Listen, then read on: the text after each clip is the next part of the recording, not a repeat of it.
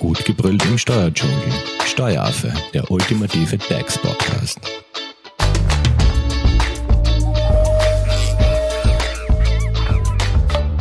sechsunddreißig Grad und es wird noch heißer. Ich verschone euch lieber mit meinem Gesang. Aber wer kennt es nicht? Drückende Hitze im Büro und man kann de facto nichts dagegen tun. Man wartet monatelang auf den Sommer und dann ist es endlich soweit. Aber richtig glücklich ist man dann auch nicht, wenn einen die Hitzewelle im Büro überrollt. Vor allem dann nicht, wenn man eben im Büro sitzt und das herrliche Wetter gar nicht so richtig genießen kann.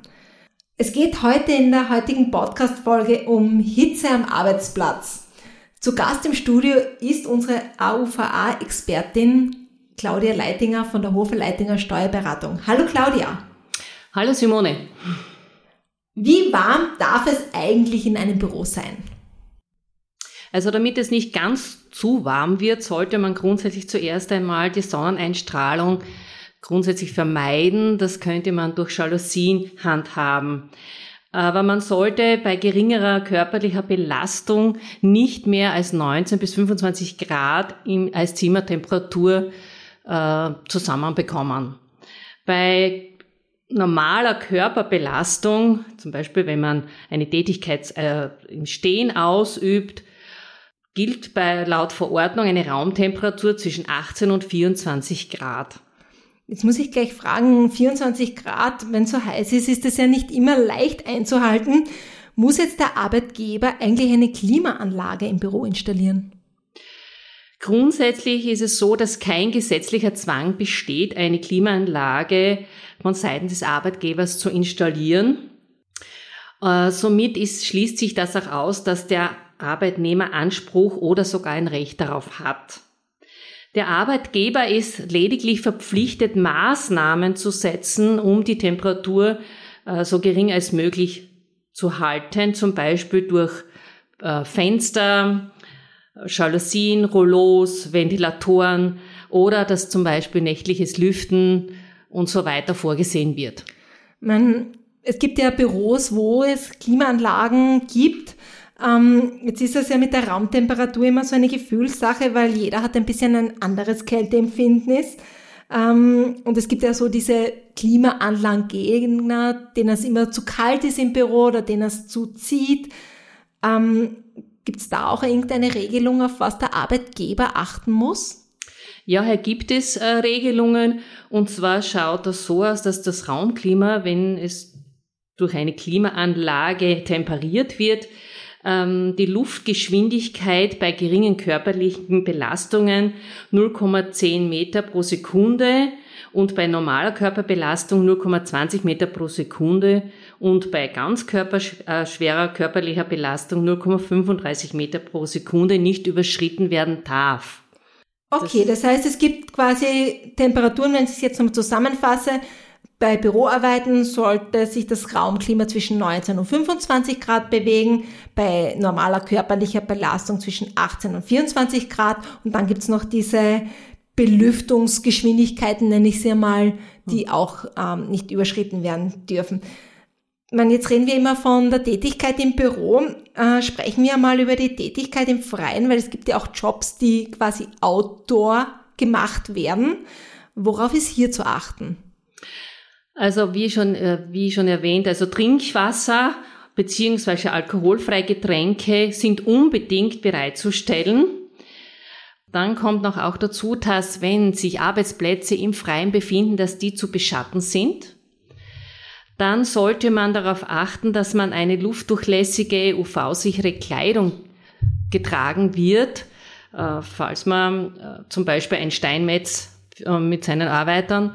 Dann geht es auch zum Beispiel um eine Kopfbedeckung, die unbedingt getragen werden sollte. Dann zusätzlich sind auch vom Arbeitgeber noch Sonnenschutzbrillen und Sonnenschutzmittel bereitzustellen.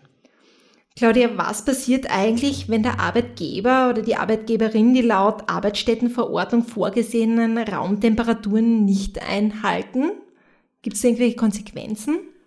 Grundsätzlich gibt es keine Konsequenzen. Werden sie allerdings nicht äh, eingehalten, dann kann es ein Fall für das Arbeitsinspektorat werden. Das heißt, äh, der würde dann in weiterer Folge äh, in den Betrieb kommen, den Betrieb äh, insofern beraten, äh, um diese Maßnahmen umzusetzen. Sollte das dann nicht passieren, würde es ein, zu einer Verwarnung kommen, und sollte das noch immer nicht umgesetzt werden, dann wäre in letzter Konsequenz auch eine Bestrafung möglich. Gibt es jetzt auch irgendwelche Maßnahmen, die der Arbeitgeber bei Hitze im Büro am Arbeitsplatz treffen kann? Also so Art Sommergoodies? Also hitzefrei, so äh, wie man es gerne hätte, bei fünfunddreißig Grad plus, gibt es äh, außer für die Bauarbeiter nicht.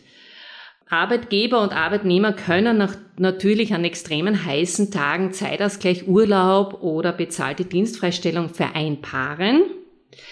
Aber im Fall von Zeitausgleich und Urlaub bedarf es jedenfalls der Zustimmung des Arbeitnehmers. Also das kann nicht nur vom Arbeitgeber jetzt einseitig, einseitig festgesetzt mhm. werden. Was gibt's sonst noch, was man als Arbeitgeber für seine Mitarbeiter tun kann? Ja, wir haben schon vorher gesprochen von einer luftdurchlässigen Kleidung. Das heißt, äh, Arbeitnehmer, die grundsätzlich äh, als Dresscode eine Krawatte vorgesehen haben, dürfen diese auch nicht bei fünfunddreißig Grad abnehmen. Ähm, sie dürfen aber auch nicht in kurzer Hose erscheinen oder das Jackett oder den Bläser ausziehen. Also du sprichst ja jetzt von konkreten Kleidungsvorschriften, die in bestimmten Berufen de facto vorgegeben sind. Genau. Die sollten auch bei fünfunddreißig Grad bewahrt bleiben. Mhm. Was, was gibt's sonst noch an Goodies? Also ein kostenloser freier Bad-Eintritt, äh, wenn das so gewünscht ist, gilt aber als Vorteil aus dem Dienstverhältnis und ist abgabenpflichtig. Dann ganz wichtig sind auch die Getränke zum Verbrauch im Betrieb. Also das heißt, Getränke oder verbilligte Abgaben von Getränke, das heißt nicht alkoholische und alkoholische Getränke sind kostenlos, äh, solange sie nicht äh, nach, mit nach Hause genommen werden. Also wenn es jetzt ein Mineral im Betrieb gibt, was der Mitarbeiter kostenlos genau. oder abgabenfrei konsumieren genau, kann, aber darf jetzt nicht das Kistel mit nach Hause nehmen. Genau, genau. Also das Sechsertragerl Bier darf nicht mit nach Hause genommen werden. Mhm. Dann Eis ist auch immer ein Thema für Mitarbeiter im Betrieb, äh, ist auch abgabenfrei, solange es den Mitarbeitern im Betrieb zur Verfügung gestellt wird und nicht die Eisbox mit nach Hause genommen werden darf.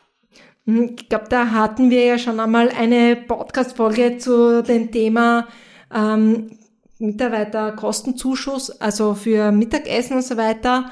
Ähm, da verlinken wir euch gerne die Folge. Da hat unsere Expertin, die Jessica Garmani-Hofer, einmal ein Update dazu gegeben, wann Mahlzeiten quasi abgabenfrei sind und wann nicht. Aber Claudia, gibt's jetzt sowas auch wie eine Hitzezulage? Hitzezulagen können nach steuerfreien Erschwerniszulagen sein. Allerdings äh, ist dafür unter anderem erforderlich, dass eine arbeitstypische außerordentliche Erschwernis, zum Beispiel Hitze, rund um den Hochofen vorliegt. Also wetterbedingte Erschwernisse durch die Sommerhitze sind eine allgemeine, in der Regel jeden Arbeitnehmer betreffende Erscheinung und nicht zwangsläufig mit bestimmten beruflichen Tätigkeiten verbunden. Also eine Hitzezulage bezeichnet Bezeichnete Einmalzahlung ist daher abgabenpflichtig abzurechnen. Das heißt, es fallen da Lohnsteuer, Sozialversicherung und Lohnnebenkosten an. Genau. Claudia, wir sind ja Homeoffice gewohnt. Bleiben wir gleich vielleicht beim Thema Homeoffice. Wie schaut es mit Klimageräten fürs Homeoffice aus? Also wenn Mitarbeiter im Homeoffice arbeiten? Wenn der Arbeitgeber dem Dienstnehmer ein Klimagerät zur Verfügung stellt und dieses als, als Eigentum ihm beim Arbeit, äh, Arbeitgeber bleibt, dann ist es kein Vorteil aus dem Dienstverhältnis und ist für den Arbeitnehmer abgabenfrei. Würde das, dieses Gerät dann als, würde diese Nutzung an den Arbeitnehmer übergehen, wäre dieses Gerät dann steu- ein steuerpflichtiger Sachbezug. Das heißt, wenn er es auch privat nutzt, also jetzt nicht genau, nur für die genau. Tätigkeit im Homeoffice, sondern wenn er sagt, genau, ja, ich klimatisiere genau. damit auch mein Schlafzimmer. Genau. Dann wäre es Abgaben äh, oder ja, pflichtig, Sachbezugspflichtig. Sachbezugspflichtig. Ne? Gut, aber so was ich gehört habe, man könnte ja auch das Klimagerät selbst äh, kaufen und man könnte sich das ja, wie wir in der einen Podcast-Folge mit unserem Experten Thomas Bock gehört haben zum Thema Arbeitnehmerveranlagung, dann auch dort bei den Sonderausgaben erfassen oder Werbungskosten. Werbungskosten. Genau, danke Claudia. So ganz genau hatte ich das nicht mehr im Kopf. Schuld vielleicht auch die Hitze, die bei uns hier im Studio herrscht. Ähm, aber ich fasse nochmal ganz kurz zusammen. Das heißt, ähm, es sind, wenn man quasi im Büro arbeitet, gewisse Temperaturen seitens des Arbeitgebers einzuhalten, beziehungsweise für eine entsprechende Belüftung oder ähm, Beschattung zu sorgen. Auch bei Tätigkeiten im Freien muss halt Wasser, U V-Schutzkleidung, Beschattung et cetera zur Verfügung gestellt werden. Wenn man sich nicht daran hält, kann der Arbeitsinspektor kommen und dich verwarnen oder bei mehrmaliger Verwarnung sogar bestrafen. Und dann gibt's eben noch diese Sommergoodies, die man quasi abgabenfrei seinen Mitarbeitern zur Verfügung stellen kann, wie eben äh, kostenloser Freibad-Eintritt, Getränke zum Verbrauch im Betrieb, Eis für die Mitarbeiter und eventuell ein Klimaanlagengerät, ein mobiles für Homeoffice. Gut, Claudia, genau. Wenn es jetzt Fragen gibt, wie kann man dich am besten erreichen? Mich kann man am besten bei Hofer Leitinger unter der E-Mail-Adresse graz at hoferleitinger punkt at erreichen.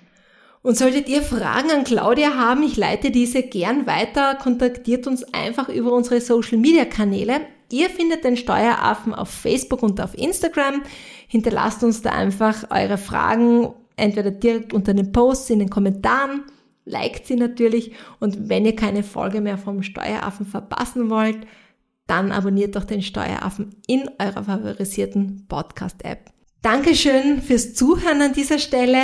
Es wird bei uns auch immer heißer im Büro. Das heißt, der Steueraffe wird sich jetzt in die wohlverdiente Sommerpause verschüssen.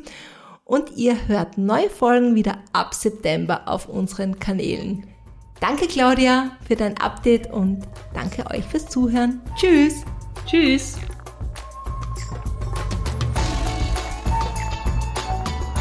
Das war Steueraffe. Gut gebrüllt im Steuerdschungel. Jetzt abonnieren auf iTunes, Soundcloud und Spotify. Ihr wollt noch mehr zum Thema Steuern wissen? Dann geht auf w w w punkt steueraffe punkt at.